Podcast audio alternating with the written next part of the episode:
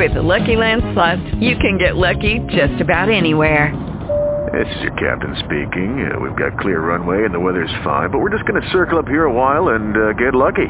No, no, nothing like that. It's just these cash prizes add up quick. So I suggest you sit back, keep your tray table upright, and start getting lucky. Play for free at LuckyLandSlots.com. Are you feeling lucky? No purchase necessary. Void where prohibited by law. 18 plus terms and conditions apply. See website for details. Blog Talk Radio.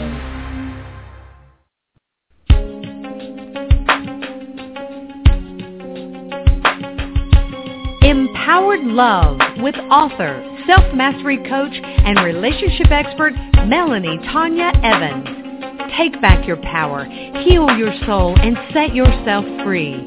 Free through Empowered Love. And now your host of Empowered Love, Melanie Tonia Evans.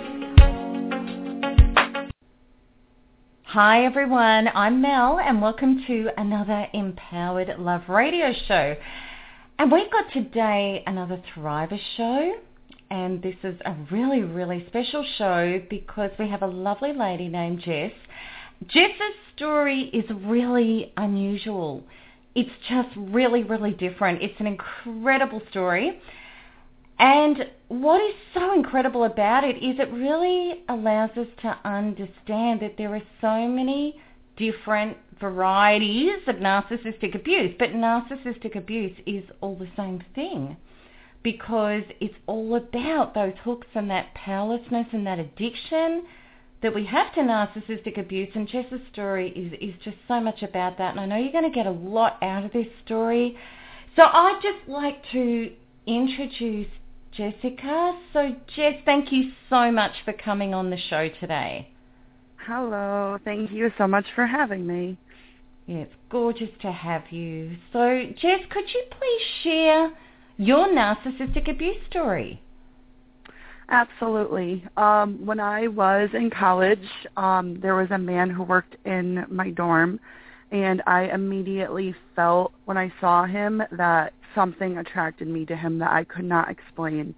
Every day when I walked past him, I just I couldn't stop staring at him, and something about him just really drew me in. Um, at this point, there was a social media site that's very popular now, um, which just came out, and it came out on campus, and it was the, the biggest deal. And I worked up the courage on the site to talk to him. So we started chatting on the site, and it was awesome talking with him there because I felt like I wasn't self-conscious about myself because the computer screen was, you know, hiding everything that I was self-conscious about and we talked all night long, all the time. Mm, yeah. So when did you start seeing, you know, because I do know your story, and there was red flags that started popping up. So what were the red flags that you noticed when you were chatting online with him, Jess? Um, this, you know, chatting online with him, it went for a while. Um, he started to seem to become angry with me and mad at me over things that were pretty insignificant. Um, you know, I was in college, so my schedule was very hectic with classes. I had a work study, um, and I was talking to him at night, and he would not let me go to sleep. I would say, oh, you know, I'm going to go to bed for the night, and he would literally not let me. If I hung up the phone, he would call me back repeatedly. Um, he would get really angry with me if I tried to go. He, you know, was always super judgmental of everybody. He was always very negative. He didn't really have much positive to say about anybody, including, you know, his own family, his friends. And it, I couldn't believe it because, you know, normal people, you know, you care about your family and friends. You don't just go around saying terrible things about them. But that's all he ever did. Um, it was nuts and he would constantly pick fights with me over everything. I really had to walk on eggshells around him and I used to feel like I had to be super careful about what I said because I didn't never I never wanted to, you know, set him off because he would he would really rage out at me sometimes and yell at me and scream at me like I've never been spoken to in my life.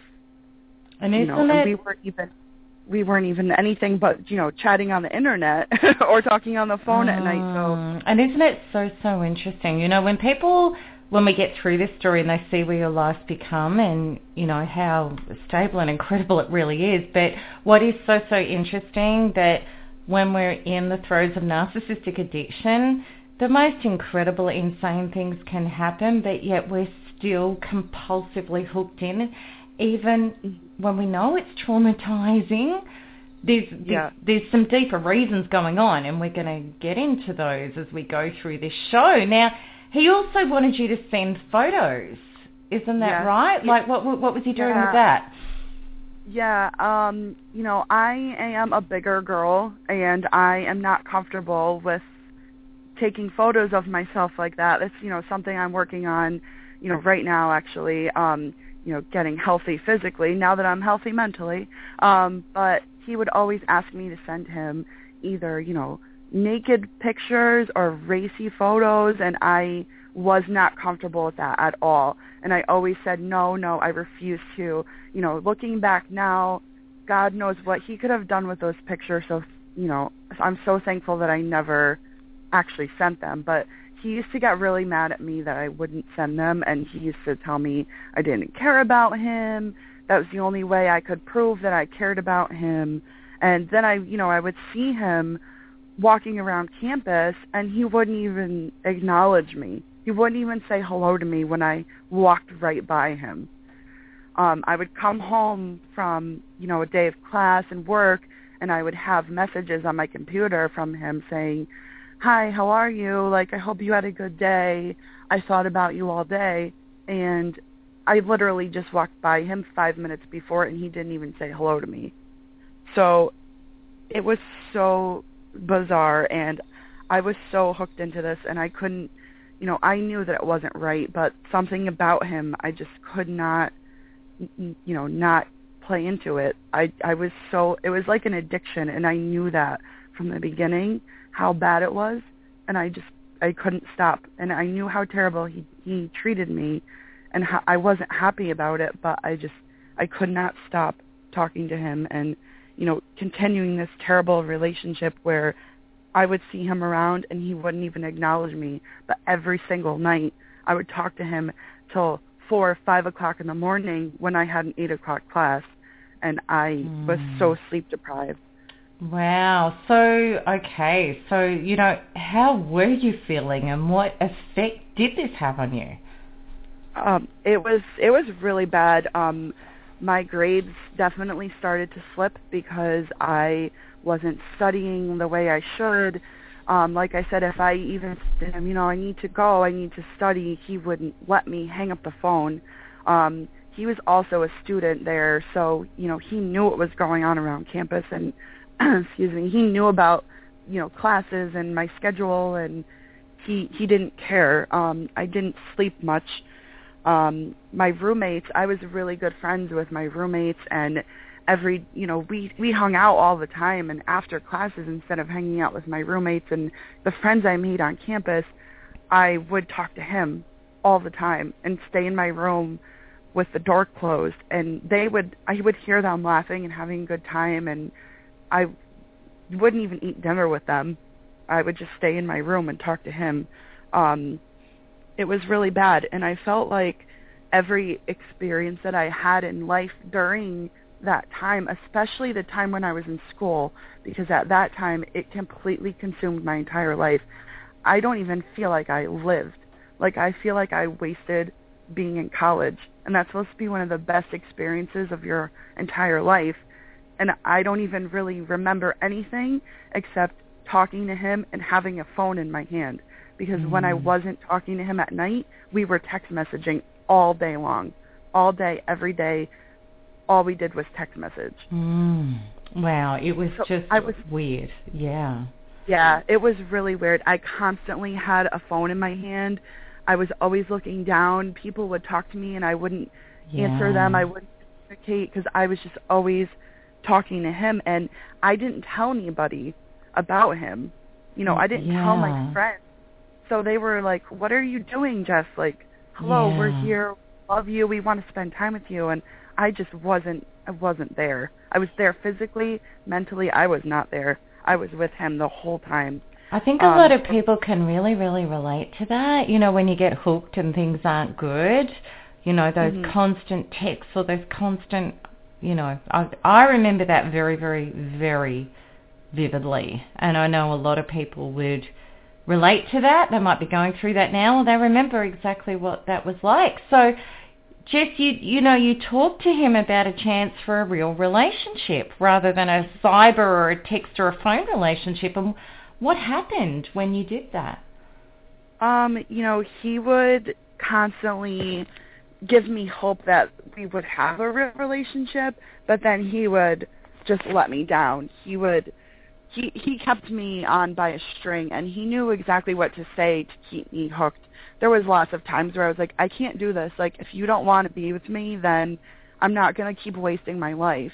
Mm. I knew I knew it wasn't right. I knew it with every fiber of myself. I knew it wasn't right, but he knew exactly what to do and say to make me stay and hooked and give him a hundred percent of my attention mm. all of the mm. time mm. and it was mm. terrible. And it got to a point where I I got really angry and I stopped talking to him for a while and I started to go out and date and you know really experience life and try you know to to enjoy my life and be happy and always in the back of my mind I thought about him and it just nothing ever worked out because of him because he was still in my mind like all of the time even mm. when we weren't talking mm. Yeah, yeah, yeah, yeah. So what depth did the relationship go to and how long did it last, Jess? Um, I really felt like I loved him. I really genuinely did. Um, even though he treated me so terribly, I don't something about it. I just I really felt like I really loved him. Um, there was a couple of times we, you know, we went to school um, a couple of hours away, but we both live around the same area. So when I would go home for the summer and everything, I would sometimes see him out. And there were a couple of times I was out with my friends from home and I ran into him. And I, I, I talked to him when we were out and I was like, oh my gosh, like he's finally like talking to me. And, you know, when you think about that too, you're like, I can't believe that I, that that's, I was so excited for him to like talk to me at a bar. Um, but then when I would go to talk to him about it the next day, he would completely ignore me and act like we didn't just spend the whole night together the night before. It was crazy. And he would just give me the silent treatment all of the time. It would be, you know, two weeks of talking to me every day and three weeks of not talking to me at all. And then two weeks of talking to me every day and then a week of not talking to me at all with no sign, you know, nothing. And it was just crazy. And I was just being discarded over and over and over and over. And any time that he wanted me to give him this attention, all he had to do was just send me a text and I was hooked right back in, even if we didn't talk for weeks. And he knew that, and he did it to me all of the time. And all together, between everything from the beginning to the end, this entire cycle lasted seven years. Whoa. Seven yeah, years. Wow. It was seven between the beginning where we talked constantly every day, and then there was a few times in between where we didn't talk for months, but all together from beginning to end it was seven years. Wow. Wow. So, yeah. you know, true to narcissistic fashion, which obviously you didn't know at the time, you know, but you know it all so well now, he blamed you for all the reasons of not connecting any further, didn't he? Like what yes, what would absolutely. he say? How would he blame Every, you? Everything was my fault. Um it was my fault because I you know dated other people and he didn't think that he could trust me because of that um because he used to ask me he used to say to me I'll you know I'll see you tonight if you do blank and it would be a crazy sexual act that I was not comfortable doing at all Mm-hmm. And he would tell me that's the only way he would see me. And if I didn't want to do that, then he wasn't going to see me because that means I, I didn't care about him and I wasn't worthy.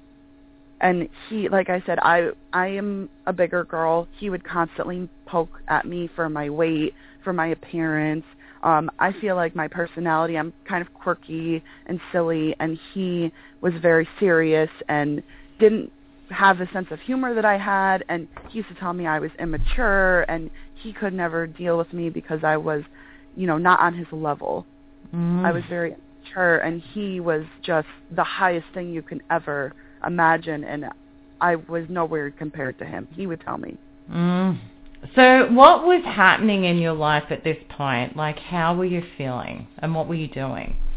Um, you know, after college ended, um, I was so I was so depressed. I was so upset about this relationship with him. I started to drink a lot, uh, pretty much every single day.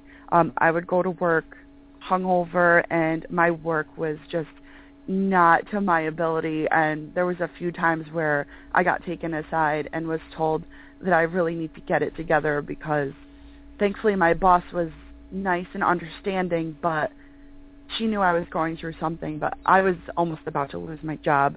The only thing I cared about was drinking so that I didn't have to think about him at night. And I would get so drunk every night that I would just pass out and I that's how I slept. I couldn't sleep without it. Um I started to be really angry and started sleeping with people that I met out um people that I should not have had any sort of relation with anyone who pretty much gave me attention for a while um, as revenge because I was so mad at him and I felt like it was me getting back at him. Like you don't want me but this guy wants me you know? Yeah, and yeah. it, it made me feel so bad afterwards because the guy I slept with didn't really want me. Like he just wanted uh, something from you know I was just a girl willing to do it. These weren't Yeah. quality people I was with. So you know, it was terrible. And at this time, like he was still, there was times where we were still talking, and he would always make me talk about my past. Like I, I didn't have the best. I don't want to say I didn't have the best childhood because it was, it wasn't, you know, terrible, but I had a lot of issues with my parents, and he would make me talk about it. And I would tell him, and I w- would tell him I don't want to talk about it, and he would make me talk about it and tell me, you know, if you want to be with me, you have to tell me everything. And so I would Mm. tell him, and then he would use what I told him against me. You know, I told him I had issues with my mom. This is what happened with my mom. And then we would get in these fights, and he'd be like, "You're even your mom doesn't care about you." Mm. So it was it was so bizarre, and I would always try to do everything I could to get his approval. My entire life was revolved around trying to make him happy and make myself worthy for him. Every decision I made, I would run by him Mm. and see if if he said no, it wasn't okay, I wouldn't do it. There was no sense of self at all. Mm. I was like he I was completely brainwashed and every time I tried to make him happy, he would always you know, raise the bar higher and I would be jumping and I just I could never reach that level of his approval. And I Mm. tried and tried and tried. Yeah, yeah. You were so being emptied out. Uh, Yes.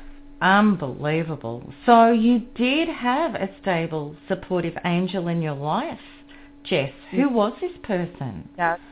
Um, you know, throughout this entire experience and throughout pretty much, you know, most of my life, um, there was a person I was friends with since I was 12 years old. I feel like I'm going to cry. oh, it's so beautiful. It is. um, and I, I leaned on him through everything. He knew about this person. He was pretty much the only person I told about this situation. He was super supportive and um he was someone that I was friends with since I was a kid, but we dated briefly in um you know in high school and we remained great friends ever since and we ended up dating um afterwards for a while after a while of me not talking to the narcissist and me recovering when I had clarity, when I didn't talk to him, I I felt clarity. And during that time, I saw what my heart knew was the right person for me and who I should really be with and who I wanted to be with, and that was this person. And we ended up getting engaged after a couple of years of dating. Um and he's he was my best friend since we were kids. wow. Okay, Yeah. so yeah, gorgeous. And so, you know, even though he was in your life and you got engaged, there was still more to go with the narcissist. So, Yes. yeah, explain what happened there. yeah, um, you know, when I felt this clarity and I felt mentally stable enough to be in a real relationship with someone who I knew was genuine and who really cared about me and who I really cared about, um, the narcissist found out that I was happy and I was in a relationship. Like this was a time where we weren't speaking, and he immediately sucked me back in. He knew exactly what he needed to do and exactly what he needed to say you know, to get me sucked back in. And he even said to me, like, I know you're in a relationship, but I really want to be friends with you, and I don't want to not have you in my life, and you know, all of the things that get you hooked back in, all of the nice things that they know that they need to say to you. Um, I really care about you, and even if we're just friends, I just I love you and I want you in my life. So I thought that I could balance having a relationship with my fiance with having a friendship with the narcissist because we weren't even hanging out, remember? Yeah. so, Even having a friendship like texting and and catching up and everything, I thought that I could definitely handle both of them. Um and he would constantly, you know, ask me to, you know, hang out like let's go to the movies, let's go, you know, have lunch and then I would get all excited about it and then he would just cancel on me or he wouldn't answer me when I was like, "Okay, I'm leaving my house.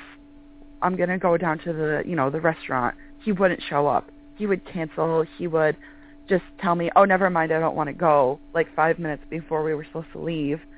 Um and it was just terrible. It always made me feel so bad and he used to do it all the time. And then he would say, "Oh, I just, you know, I don't know if I can handle you being in a relationship with somebody else. It's your fault. Like I just can't do it." And that was his Mm. reason why he could never actually hang out with me. Um, but the f- official discard was when we made plans to meet up one day, and then of course he randomly picked a fight with me, and then he literally just stopped talking to me for four months straight. He just picked a fight. We were arguing a little bit, and then he just stopped answering and didn't answer me for four months. And I was so heartbroken. I was so upset. It was one of the it was the worst thing of my whole entire life and I was so upset with myself that I couldn't believe how upset I was because I never even had much of a relationship with this person.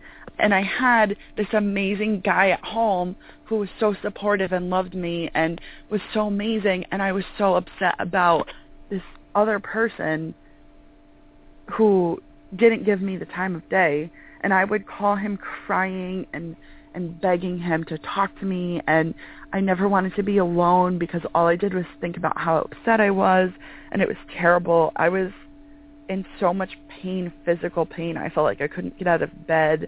Um and it was all because he just didn't talk to me. I would text, call, email, nothing. He never answered me. Not one peep from him for four four months out of the blue. Mm.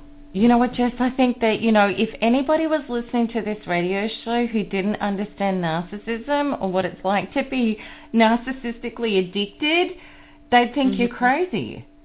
Mhm. And- I know. Yeah. I know. Well, we I all- thought I was crazy too. And I was just about to say that.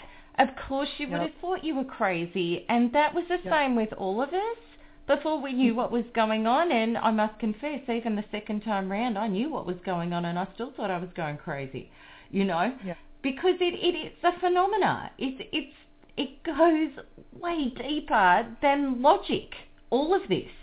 yes. It's insane. So you were suffering the intense, intense withdrawals of the addiction.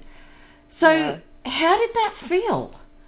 Oh, it was it was so bad. It was terrible. Um I was a mental case. I I thought about death.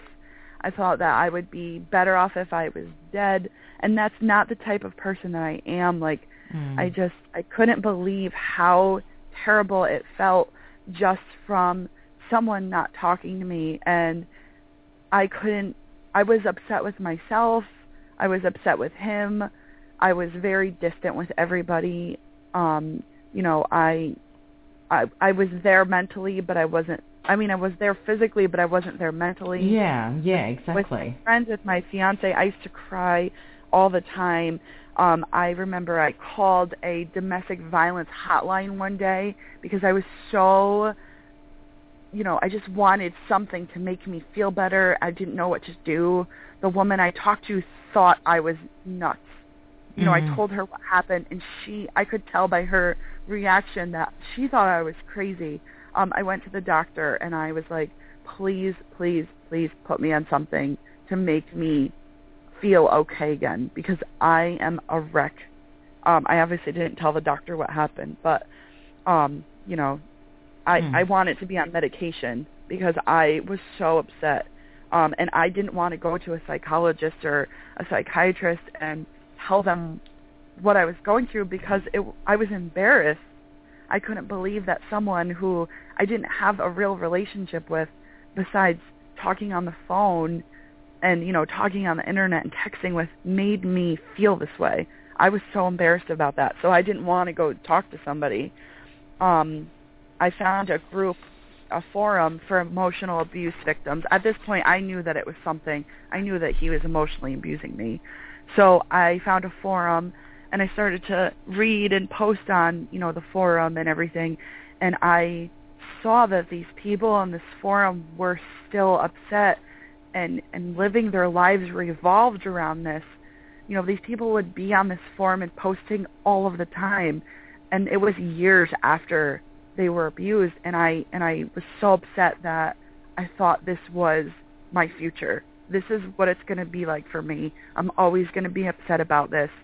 And it made me feel even worse that I didn't think that there was any way out judging by these people and how they were acting. And sometimes I would feel a little bit better and I would, you know, post and I would say, you know, having a good day today.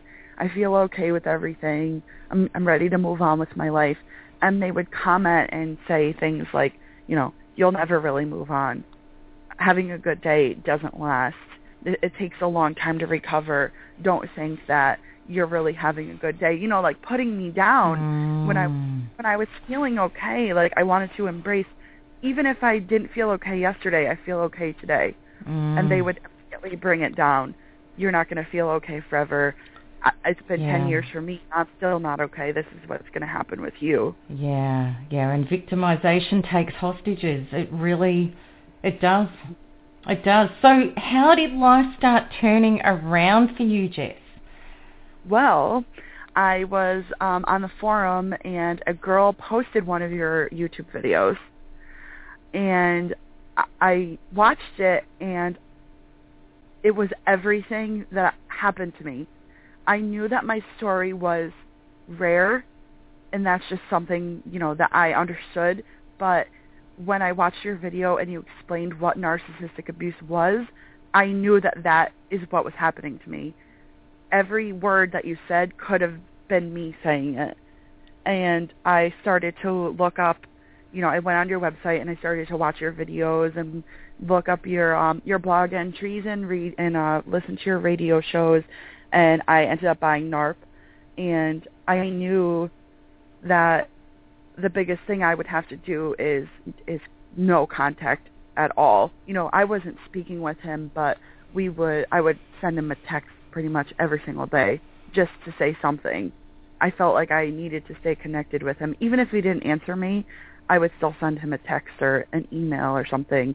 And I knew that I needed to not do that at all. Um, and I read all about, you know, you had the ebook, the no how to do no contact. That was like a bible to me. I read it probably 30 times and I knew that it was going to be so hard for me, but I knew that that's what I needed to do. Um, and finally, after you know doing NARP for a while, I decided that I needed to, you know, I knew I was ready to go no contact for myself, for my fiance, for my friends, my family, um, for everybody that loved me, and for myself mostly because I couldn't do this to myself anymore. So last March, um, 2013, I finally went no contact. I said to myself, this is it. I'm done. I'm not going to talk to him anymore ever. I'm just completely done with this. And I and I went no contact in March. Um I was able to you know face that addiction. Um I knew I learned all about the peptide addiction uh, peptide addiction. I knew I was ready and I knew it was going to be really really hard, but I wanted my sparkle back. I am a sparkling person. I, I know that I am. I am sparkles. I'm glitter, and I wanted that back. um, and I wanted to be happy. I wanted to be a good wife. I wanted, you know, I want to be a mother someday. I wanted to be a good mother. I wanted to be a happy person, and I I knew that this is the only way I was going to have I was going to be able to do it, and it was going to be so difficult, but I had to do it. I had no choice. Mm. And you know what? Heroin addicts that I've actually had as clients, past Mhm. heroin addicts, they've said that getting off Mhm. heroin was nothing compared to getting off a narcissist. It's, it's Mhm. huge addiction. Uh, I read I I read that in, in Mm. your ebook, and I I I've never been a heroin addict, you know, Mm. thanks, but I can definitely see it was it's it's a crazy hard. It's so hard to go no contact. Mm. So what happened when you did go no contact and you fully focused on healing your inner wounds? um, you know, the first few weeks were really hard for me. Um, I was in a lot of pain. I felt like I was in physical pain. Like I was sick. Mm. Sick to my stomach. I had headaches. My body hurt everywhere. I slept, you know, not very well at all. Then there was other days where I slept for the entire day. Um, it was terrible. Um, I couldn't get out of bed at times, but I knew that it's something that I had I had to do. I used to, you know, go out and I would purposely not bring my phone with me.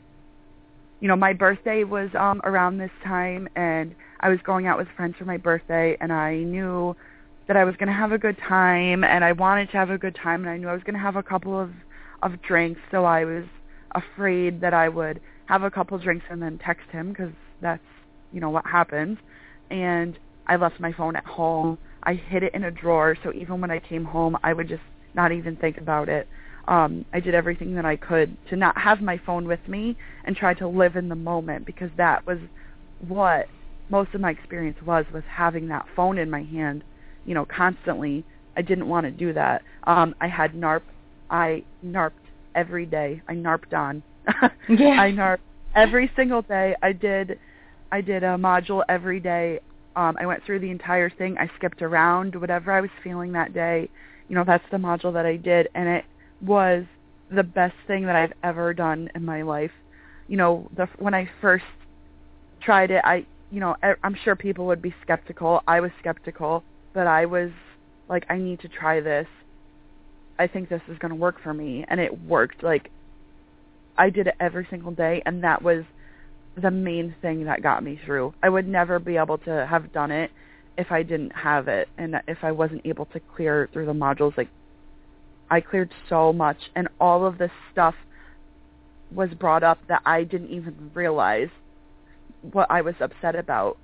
It just all came up and I was able to clear it and I felt so much better immediately. The after the first healing I did, I felt so much better and I just kept doing it and doing it. I was so happy. I was so excited about how much it was working for me.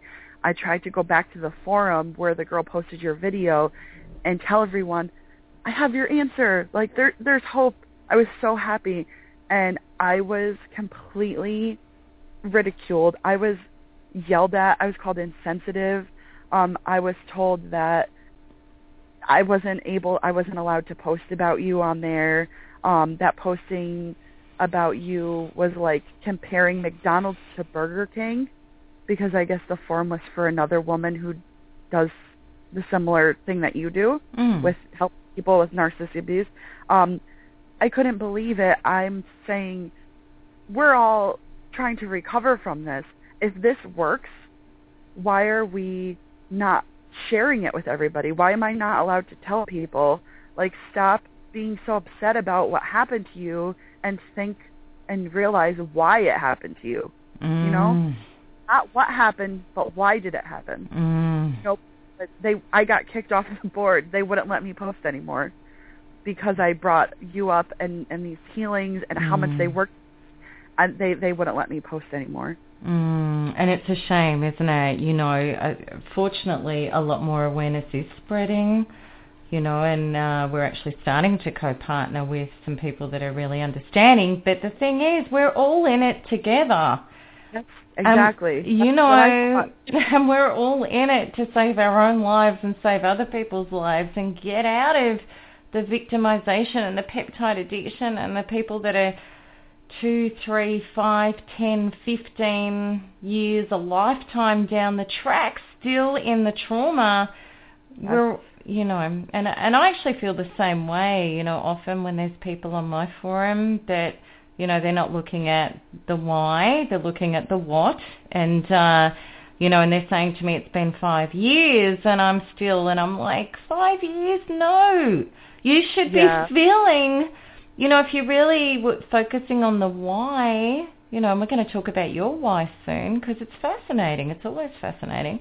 You know, if you're going to look at the why and if you can start shifting the wounds that actually got you here in the first place, you are going to not recognize yourself in a few months, Mhm. let alone 30 years of still being traumatized.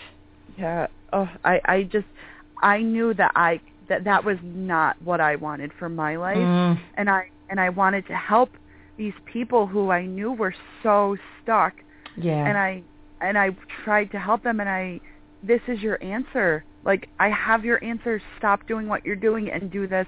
This will work for you. And and the, and they didn't want to hear it. yeah. Yeah, I know. And that's, yeah. And that's what happens with our ego. All of us, when we've got inner wounds, that we're actually not going to the inner child and we're not saving and healing and releasing those wounds, the ego creates a fortress around it of blame and shame and unworthiness. And that's where we get stuck if we don't go in and get the wounds out of our body, the original wounds. It's that's Mhm. the simple truth. Absolutely. So you went to your wounds, hence why you're on today and you're not in a straitjacket. Exactly. Yeah, I I saw myself in a straitjacket at times, definitely. Um, a lot of yes. people can relate. Yes. Um mm, so I, you know, through doing the healings, I realized that it all came back to my relationship with my parents. Um my mother was very distant with me. Um I had a sister who was the product of a narcissistic relationship that my mother was in. Um and my mother favored her like you would not even imagine. Um I always felt it when I was younger.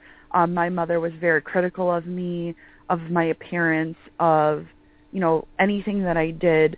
Um she was a very damaged person and it it really had an effect on me that I didn't realize. Like I didn't accept myself because of the way that my mother made me feel like I wasn't good enough. mm. So and that's our that's- normal, isn't it, Jess? You know, like our childhood wounds, we've been surviving, we've been going along, we've been, you know, coping and creating in life, but, and it was our normal. We didn't know until we get hit by freight trains that we Yeah, had these wounds inside us. Right. And it's not like I didn't have any it's not like I had no relationship with my mother as an adult. I did and we saw each other regularly and you know, we actually became closer when I was an adult, but it all came down to how I felt as a child and I always felt like I wasn't good enough for her. And my father, he has now been um sober for 3 years, but he wasn't a raging alcoholic. Um he was really a terrible alcoholic for 30 years and he was married to somebody who you know my brother and I would go to their house and he wouldn't even uh she wouldn't even let us go in the house. We had to stay in the yard. Like we were dogs. If we had to use the bathroom like my father had to walk us into the into the house and make sure we didn't touch anything. Like we were dirty and dogs and it was terrible and and I, things were so bad at home with my mom and I felt so terrible about it that I used to want to go live with my father and I and he never let me live with him and it made me really upset and I had a lot of issues with him because I felt like I needed him to rescue me and I needed to escape from my home situation and he never he never took me to live with him and it made me upset. Um but you know what I learned through doing NARP is I hit rock bottom and that's what I needed to to realize all of these things that I was upset about that happened, you know, 15 years ago, 20 years ago that I was still upset uh, upset about, and I cleared all of that, and I just felt so much better, and I and I realized that I really was everything that I wanted to be, you know, inside. I wanted to be, you know, loved, and and I was, you know, I was all of those things. I was clear. I was happy. Um, everything just went away, and all of that feeling of being upset and you know not feeling worthy that I felt from my childhood just just went away. And that's the addiction to the narcissist, point blank. Mm-hmm. It's our unhealed wounds. What happens to us as children, most of our programming happens before seven years of age when we're in theta and alpha brainwave. We're like little dry sponges and we take on all the messages and we create an inner identity around those messages and then that inner identity is subconsciously driving our life. And it's actually not until 12 years of age, really, clearly, we start getting a cognitive gate in our mind that can actually take a message and go, well, that's right or wrong for me. That does or doesn't relate to me. Before that age and primarily up till seven, all the messages we take are self-reflected. That means me, that means me, that means me, that means me. And mm-hmm. that's what creates all of our programming that, you know, by the time we're 25, we've got 75 to 80% of our programming driving us, and from the time we're 35, we are 95% programmed from our unconscious of what happened as a child, unless we've up-leveled, unless we actually go to those wounds and transform them, which is exactly what NARP does. So mm-hmm. our addiction is so about what we're trying to do, our wounds are trying to get the resolution outside of ourselves through the exact person who's delivering more of the wounds. That's why we're mm-hmm. addicted to that person. Absolutely. It's huge, isn't it? And that's the crazy making, you know, that logically our logical mind goes, why on earth am I addicted to this? Yes. Oh, yes. Why? Why? Why? Yeah. And, and you figured out. Like I was addicted to him too because he made me feel like I wasn't worthy and that's what my mother made me feel and mm. it was the same thing and I was trying to please someone that was not pleasable. Mm. There was no way I would ever be worthy and and that's that's why because that's how I felt as a as a child. Mm. And gosh, our soul's clever. You know, it's like we get little mini runs of all of these wounds reflecting back to us through life over and over again. And when we haven't got it to actually take on our own evolution, the wounds intensify and they intensify. So it's like that little inner child, that little inner Jessica was in there and she's going, please, big Jessica, come to me. Come and help me heal. Come and give me approval, give me love, help me heal, help me heal, help me heal. And yes. she'll scream and scream and scream and scream and we're not hearing and then she'll create havoc in our lives by attracting, you're not listening to me, well listen to this. That's what right. the narcissist yep. is. Listen to this. Because I'm not yeah. getting your attention. absolutely, absolutely. The little me part of the healings was I had a lot of feeling when I did those, you know, that part of the healing. It was mm. a big, mm. a big step, big part of it for me. And it's so and beautiful big, when we go to her, isn't it? That or that or that little hymn. If there's guys listening, you know, when we go to that little person inside and we go, you know what? I am here for you. I hear you now.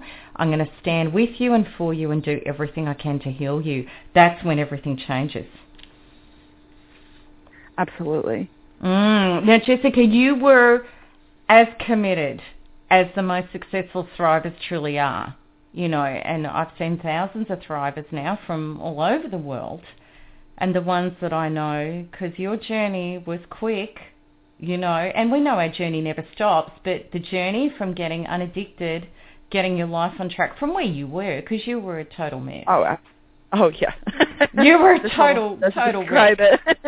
Like, let's I not split straws here. You were, Oh yeah. you were messed I was, up. I was, I was crazy. Yeah. yeah. Yeah. And you were as committed. You know, you were doing NARP every day. You were like, okay, you anchored in, you went for it. So what did the commitment to yourself look like? Um, I worked NARP all of the time, every day. Um, you know, whatever I was feeling that day, even if I was feeling okay, um, I would do a do a you know a healing just in case there was something because I was really surprised at the things that would come up when I was doing the healings. Um, I used to carry a little notebook in my purse with me. I love this. I love this. This is perfect because I did this too. Yeah, um, because there was times where I just felt off, and you know, instead of, you know, trying to ignore it, I would say, "Up, I know I'm feeling this way. I need to write it down." I'm a writer. I've always loved writing my whole life, so I would take five minutes and write down what I was feeling, why I was feeling it, and you know, I knew that it was going to be okay, and you know, whatever I needed to write down and I would just keep the per- uh, keep the little notebook in my purse or the pen all the time, and I used that a lot at first, especially when I first started to go no contact. I really needed that. Um, I started a blog that only I could see, and I did the same thing. Whenever I was feeling off, I would you know write in the blog, write how I was feeling, why I was feeling it, you know, or times that I wasn't able to you know do a healing. Um, I started meditating, getting into um, different types of meditation to clear my head, and um, all of these things all together helped me um, so much. I felt so much better. I knew that I was ready to go off the medication. I was still on medication at this point, um, but I knew that I wanted to go off of it, and I and I felt like I could go off of it.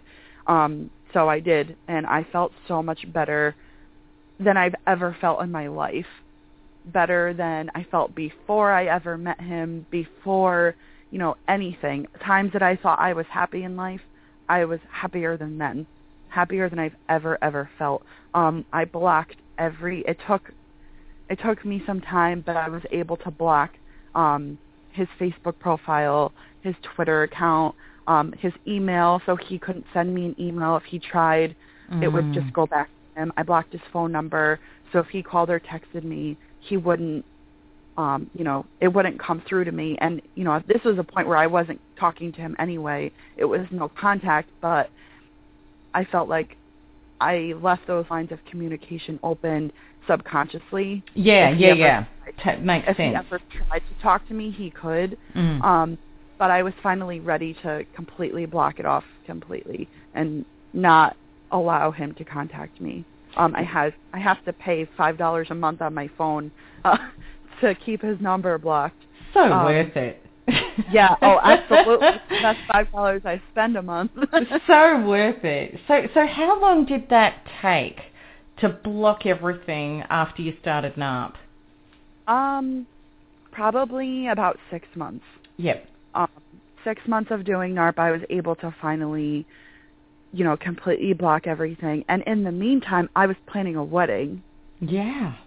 I knew that I was, you know, really committed to this, and I really wanted to be a good wife and and be so loving and caring of my my soon-to-be husband that as he was of me, and he was so understanding and compassionate Mm, gorgeous. wasn't mad at me or upset for anything I was going through and he knew how hard it was but he was super supportive so I didn't Mm. want there to be any way that he could possibly contact me if he tried um it's really important to understand here, and I really want to put this across that there could be some people listening who, you know, haven't done the emotional inner intelligence or the, the emotional inner work yet.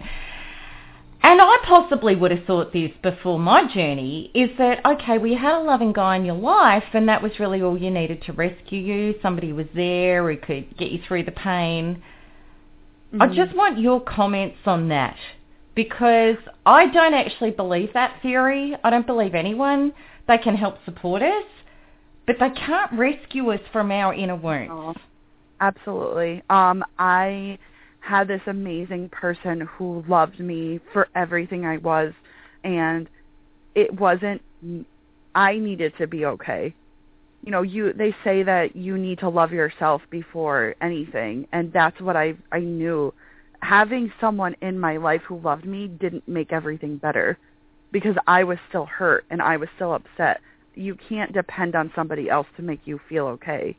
You need to feel okay with yourself and and mm. even though I mm. had you know my soon to be husband, I still needed to be okay with myself for myself and for him mm. um because I need he needs an you know an emotionally clear person to be with mm. as well. And we can't accept somebody's unconditional love. We can't accept it and feel it and embody it unless we've actually got that for ourselves. Mhm. Yeah, absolutely. Absolutely. I completely agree with you. Yeah. So how long were you in your NARP journey before you weren't feeling urges to contact? And, you know, um, the anger and the pain went and the resentment and all that stuff went. And you could after, and you could appreciate the gift. After the first few weeks um, of going completely no contact, you know, there was times where I would still feel like I wanted to contact him, but then probably after a month or so, um, but you know that that feeling of wanting to contact him wasn't constant like it used to be. Mm. You know, I tried to go into contact before, and I couldn't even make it a whole day. I would get like really anxious and upset, and you know, pace around that I needed to text this person.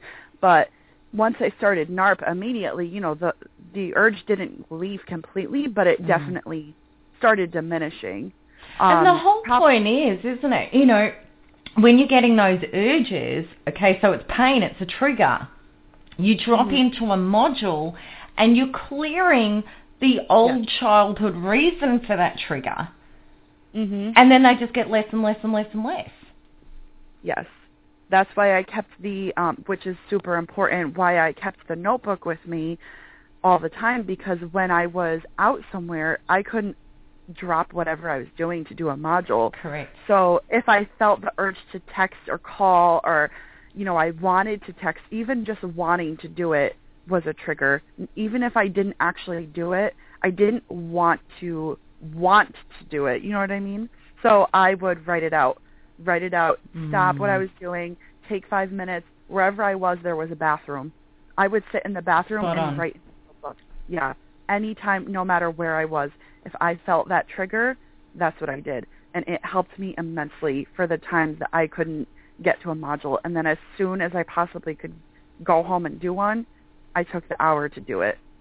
Mm. And it helped. And after about, I would say four months, I had no triggers at all. Yeah. And that's exactly the way to do it. You know, I still do that in my life now, Jess. You know, I run a very, very busy life yeah. between exercise and everything I do and friends and oh my gosh, you know, my life's incredibly full and I'll always take time out to heal myself if I need to and my I love that. You know, I do that. I have my diary or I have, you know, my my phone or whatever. If I get a trigger, I do exactly the same thing. I'll just stop, I'll reflect. I go inside my body. Where is it in my body? How old is this part of me? What's it about? You know, and because mm-hmm. I'm so used to and trained in that now, my I go, oh my god, well that's an eight-year-old thing that's stuck in my solar plexus, and that's this, you know, right. and then because and then it's like okay, well, you know, when I get home or if I'm driving in my car, because I do shifts on myself in the car, I shouldn't tell people that, but do not do that yourself, everybody listening it could be dangerous and not good for your health. But I do, you know, whenever I get a chance and then I can shift it. And then it's like not only is that trigger and that, you know, that icky, uncomfortable feeling gone, it's like I've just up leveled something in my life that I've changed a pattern. I've changed something about the way I was in the field or something coming at me. I've up leveled. And when we keep doing that, see, when we don't do that, what happens is when we don't actually go in our body to find the truth, our head, our ego, gets around it, defends it, and makes up stories that are full of blame and shame and unworthiness. And then our ego is so clever because what it actually does is generate with the field of life more of that wound that we haven't got to and released yet. Mm-hmm.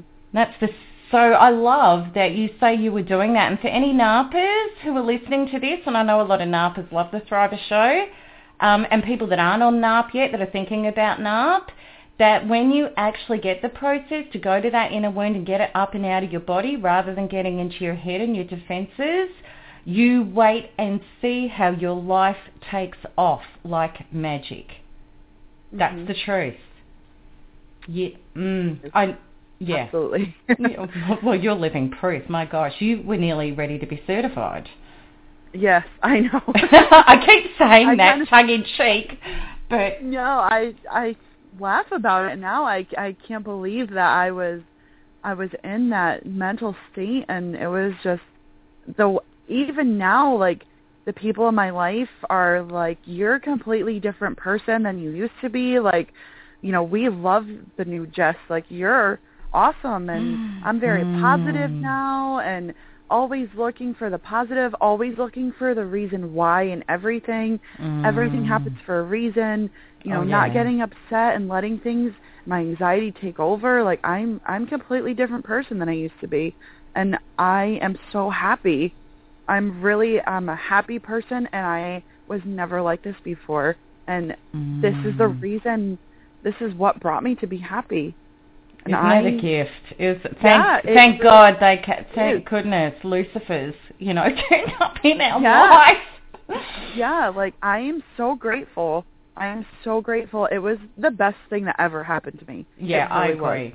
I agree. Absolutely. So you did, you know, you you found something greater than yourself, and really we're talking about that, you know, that that connection to that higher power, you know, that that that power that generates life that is is greater than our limited ego mind, you know. Mhm. And what was that like for you, Jess?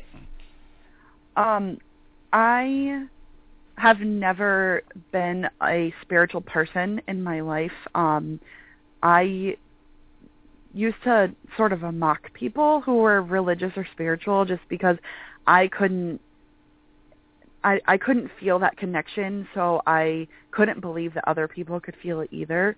Um, but I always was, you know, jealous and and wanted to feel that and I knew that people who were spiritual and who were into, you know, spirituality were happy and it seemed like they were always positive and happy and I wanted to feel that and through doing the healings I felt it. I really genuinely felt it and I I will never forget the feeling that I had the first time I felt it it's undescribable, but it was the best feeling I ever felt in my life ever.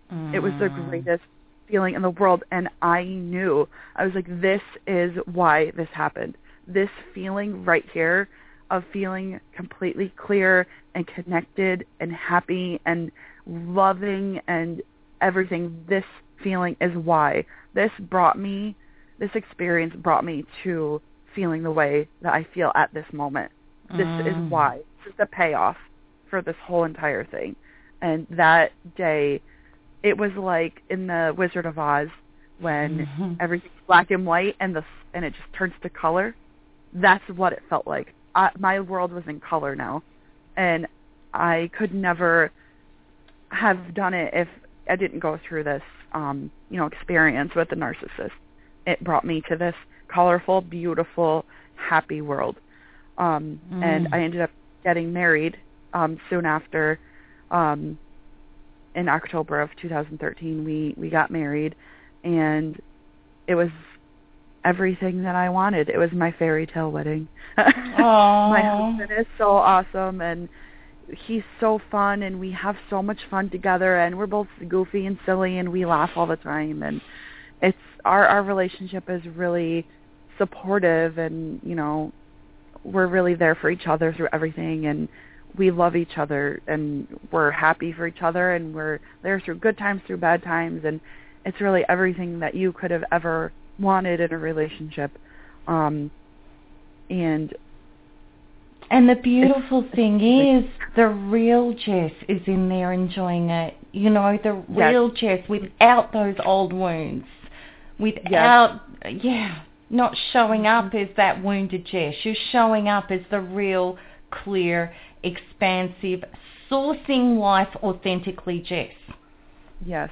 It's not that I'm going through the motions of life, which I was doing before, mm. going through the motions of life and being there physically, but mentally I was on Mars.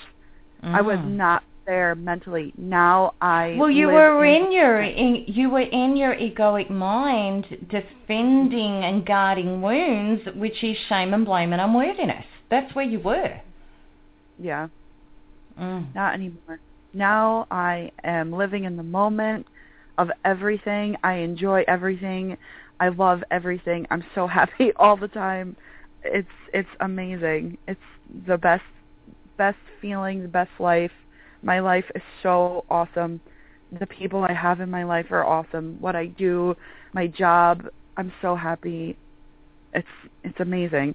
And I would have never felt it if I didn't clear all of that old stuff out of me. And I'm so so thankful. Um, I started NARP a year ago. Um, the day that I wrote all of the stuff for the show um, was my one year anniversary of starting NARP. So to feel this good and clear and happy, it took me about a year altogether. Um, and actually yesterday was one year of me going no contact. Um, I couldn't believe that I finally made it to a year because I couldn't when I first started I remember seeing people, you know, posting on the the Facebook group saying that they were no contact for 2 weeks. And I was like, "Oh my gosh, I can't even imagine going 2 weeks." And now I'm at a year. So I'm so happy and grateful and mm, it's this this whole experience was just so amazing and NARP saved my life. It really did. I was so seriously ill, mentally ill, destroyed, empty, every terrible word that I don't ever want to be again. I was all of those things and I got through and I am so much better and happy and I can't even believe that I am where I am now. If I could be so addicted and get through and be at this point, I genuinely feel in my heart that anybody can do it. The addiction I had was so severe and I beat it and it's hard. It's the hardest thing I've ever done in my entire life. Oh, it is. It is. It's so hard. Totally. But I was able to do it and I feel like if I can do it, then anybody can do it. I really genuinely feel that. And I think yeah. Oh God, I'm nearly in tears listening to you. Oh, oh, seriously. I mean, I, I just feel, you know, so incredibly blessed and grateful to my life for two narcissistic abuse experiences personally. But you know what I've gained through my heart and my connection and my expansion to help people like you, I just it brings me to tears nearly every day of joy. You know, I'm just so so thankful. Like mm. you are just I hold you so deep in my heart. You are just you are oh, thank you so much. I could have never ever ever done this without you and I live a million miles away from you and you are like I feel like you're a part of my family and well. I'm so excited and happy to be talking to you. It's oh, thank you so much. I you saved my life. You really saved my life. Absolutely. Oh, you are so welcome. And you know what I love about this, Jess? You know, until we hadn't talked personally, you know, until this interview, I've never had you as a client. You know, you were in the background doing NARP, NARPing on, Mm-hmm. Like a, narp like a nap on. You were napping on, right? and you're in the background. And I know there's so many people in the background that are doing napping on, you know. And you d- and I saw your beautiful photos and your you, your wedding, and I knew you'd been in napper. And I saw you in the group, and I'm like, oh my god. I have to talk to this girl. This is so gorgeous. I could see the joy and I could see that, you know, and that's when we connected. But what I mm. love, what I love about NARP and what I love about the program, and this is my deep, heartfelt mission, is to teach people how to be their own healers. You know, mm. because we're breaking codependency, we're breaking those old pat. You know, we've got to get empowered from the inside out. And what I love about NARP and the processes, and it did it for me, and it's doing it for thousands of people, is you ha- the process gives you the ability to drop inside, partner yourself. Get, your body reveals all of your answers just by doing the process. You get, you know, people are getting the most spiritual, psychological empowerment educations through their own body. Mhm. You know, like Yeah. all the, aren't you? Like you get all your answers. Like, oh my God, that's where that came from. Oh my God, that's where that came from. Okay, I'm going to release that out and I'm going to bring in my true self from source on that topic. And we up level and we up level and we up level and we up level, you know, and all of this knowledge and this wisdom and this incredible growth, you're doing it all just Yes, through and the I- process. I felt like when I was doing those, you know, doing doing the modules and feeling that connection, you I physically felt it in my body. I felt all of that negative stuff leaving my body physically. It wasn't just a mental I'm clear. It was a physical feeling for me. And it really as soon as you clear it, your body feels better. Yeah. It Yeah. it's absolutely. Crazy, but it re- it really really works, and I wish I could shout NARP from the mountaintops for everybody who's going through this. Like you need to get it, need to do it, stick with it. It's so difficult to you know, especially stick with no contact. Do it for yourself, and you know you can you can feel the way I feel now, the way you feel now, the way Mm. you know all these all of us that have gone through this and are better. It's it works so much.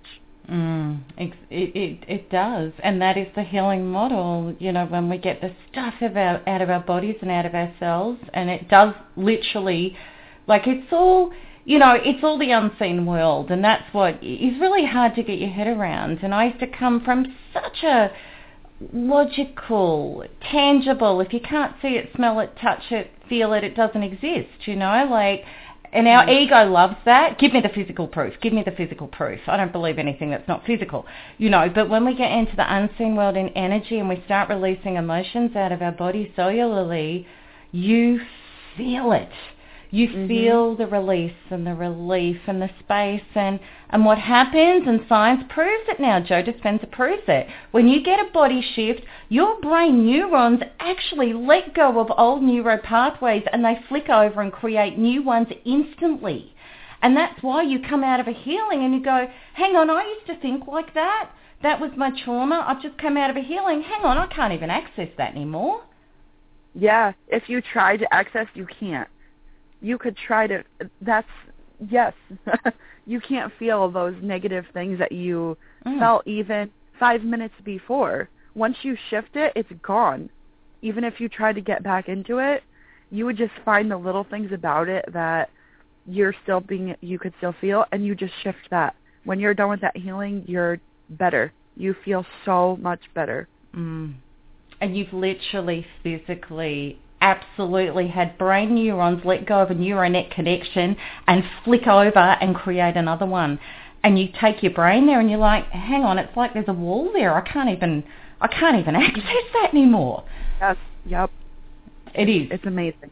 It's a phenomena. I love it. Yay for energetic healing. Oh my god. I know. yeah, I'd I'd be in the nut house right now. I would have been years ago. Yeah, yeah. So I mean, this is pretty obvious, but you know, what advice would you give to somebody who's listening to this, who is really struggling in all that junk and stuff and obsession, and what would you say to them? I would say to absolutely get NARP first first and foremost. Get NARP, do the modules, write, meditate, work on yourself. Stop, you know, blaming other people for things. Stop looking and, and thinking that you can't break free of this, that you're stuck, that you know you care about this person so much, you you can't believe that he or she would do this to you, and and stop being a victim. Realize what you know, why, not what happened, but why it happened. That's my main thing. I don't think of what happened to me anymore. I think of why it happened to me. Get into Whoa. it, sit, clear it, and you will feel so much better. Mm. Absolutely. I love that. You know, that is, you know, I, I come up with sayings. And I, you know, I, lo- I love that saying. You know, stop thinking what happened to me, think why it happened to me. Because when we Yeah, turn every- in, yeah, yeah. Katherine Woodward Thomas has a beautiful saying where she says, "Become an extra, an extraordinary detective. Become an inner detective." You know, and really what that theory is saying, everything that's hurting me, everything that's triggering me, everything that's making me feel powerless, I have an inner wound that I haven't healed yet. Everything, everything. Right. In my situation too, if I was mentally healthy, I would have never gotten into the situation I was in. Mm. It was crazy. It was a relationship, quote unquote, that was bananas. It was just not normal at all. Yeah. And a, a normal, sane, healthy person would never get even get into that situation, especially Mm. not keep it going for seven years. Yeah, it's an extreme why- example. yeah, why did I allow this to happen to myself? Mm. Why? Not Mm. what, you know, it's not he did this to me and I'm upset because, you know, he did this, this, and this, but Yeah. why? Because I needed to get my act together, clearly. Yeah. I was a, I was a mess. Yeah, So- yeah. Oh my goodness. Yeah. And you know, not to I mean, and there could be people listening to this and they go, Well, yeah, that's off the planet. I'm not that off Yeah. the planet, right? I love it when we get into humility. But you know, Jess, I think the thing is for all of us, and this is what I love about that humility and that up leveling, and when we go, okay, the why, all of us, all of us ended up in off the planet, right?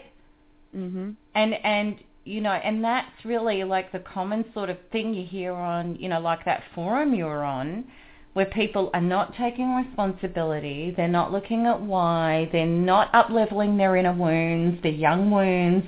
They're just out of focusing in their head in blame and shame and unworthiness saying a narcissist can hook anybody. A narcissist can you know this could happen to anybody I promise you, with all of my channeling and all of the work I've done, and I promise anybody listening out there, that thinking is not going to help you. You're not going to heal. You're not going to get out of the trauma because your inner being, little inner being with those inner wounds is going, come to me, come to me, come to me, and I'm not going to let up on this pain until you do. Mhm. That's the deal. I, I I do not believe that it can happen to anybody. I believe that there has to be a reason why. I don't believe that a narcissist can just hook someone who is as severely hooked as I was just to anybody. If I was mentally clear, if it was now, I would Mm. never have even gotten to the relationship. Once the red flag started, yeah. I would I would be like, okay, you're not someone I want in my life.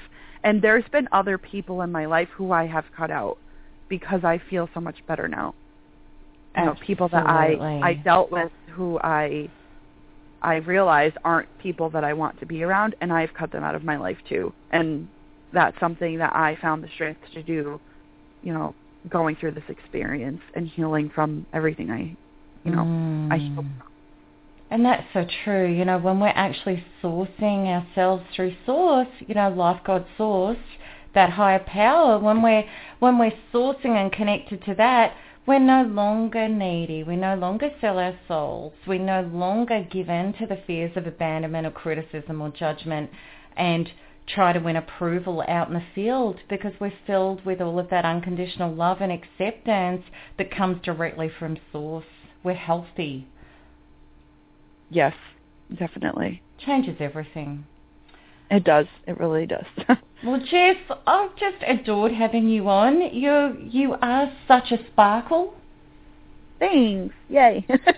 You are. You're just adorable. You're just lovely. And you know, when I'm where where you're in the states or are you in Canada? I can never tell you guys. no, I'm um I'm in Connecticut. Um, I live about a half hour out of New York City. Oh my goodness! Well, when I come to New York, we have to have dinner together. Oh, that would be so amazing. I would love that very much. Oh, love it, love it, love it. I just love it. Well, my darling girl, thank you, thank you so much for coming on the show. And I know, you know, you're going to be a really, I mean, I really think the whole catch theme to this, if Jess could do it with something that crazy and ridiculous and mental, I think anybody can. Yep, yep. I think so too.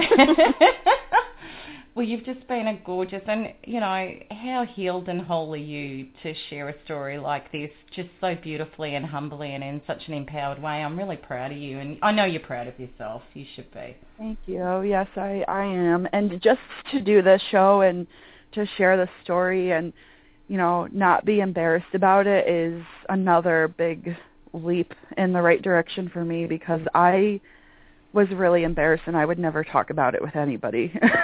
Yeah, well, we can understand why. I know. Well, what a beautiful, you know, this is all about out, opening our body up and connecting to the field in authenticity. So this is a leap in evolution to your radiance. Totally. Yeah. Oh, it's huge. Yeah, I can feel it. It's just massive. And it's massive for you and it's going to be massive for a lot of people out there. So so thank you, sweetheart. And um and you're off to work now. So I know you're going to have a beautiful day and thank you so much. Thank you so much. All right, darling. Okay. Bye-bye. Bye. Thank you. Well, everybody, I hope you really, really enjoyed that show. She's such a great sport, and uh, and truly, I hope you got a lot out of that, and you really, really understand what we discussed in this show and what we conversed on, because you don't have to stay in the trauma. It's all about those young wounds, and once you heal those, not only do you get out of narcissistic abuse and the trauma of that, your life is going to open up into the life it's meant to be, the life of your true self. So that's it for me, everybody, and I'll see you next week. Lots of love. Bye-bye. Judy was boring. Hello. Then Judy discovered ChumbaCasino.com. It's my little escape. Now Judy's the life of the party. Oh, baby, Mama's bringing home the bacon. Whoa, take it easy, Judy. The Chumba life is for everybody. So go to ChumbaCasino.com and play over 100 casino-style games. Join today and play for free for your chance to redeem some serious prizes. ChumbaCasino.com. No purchase necessary. Void where prohibited by law. 18 plus terms and conditions apply. See website for details.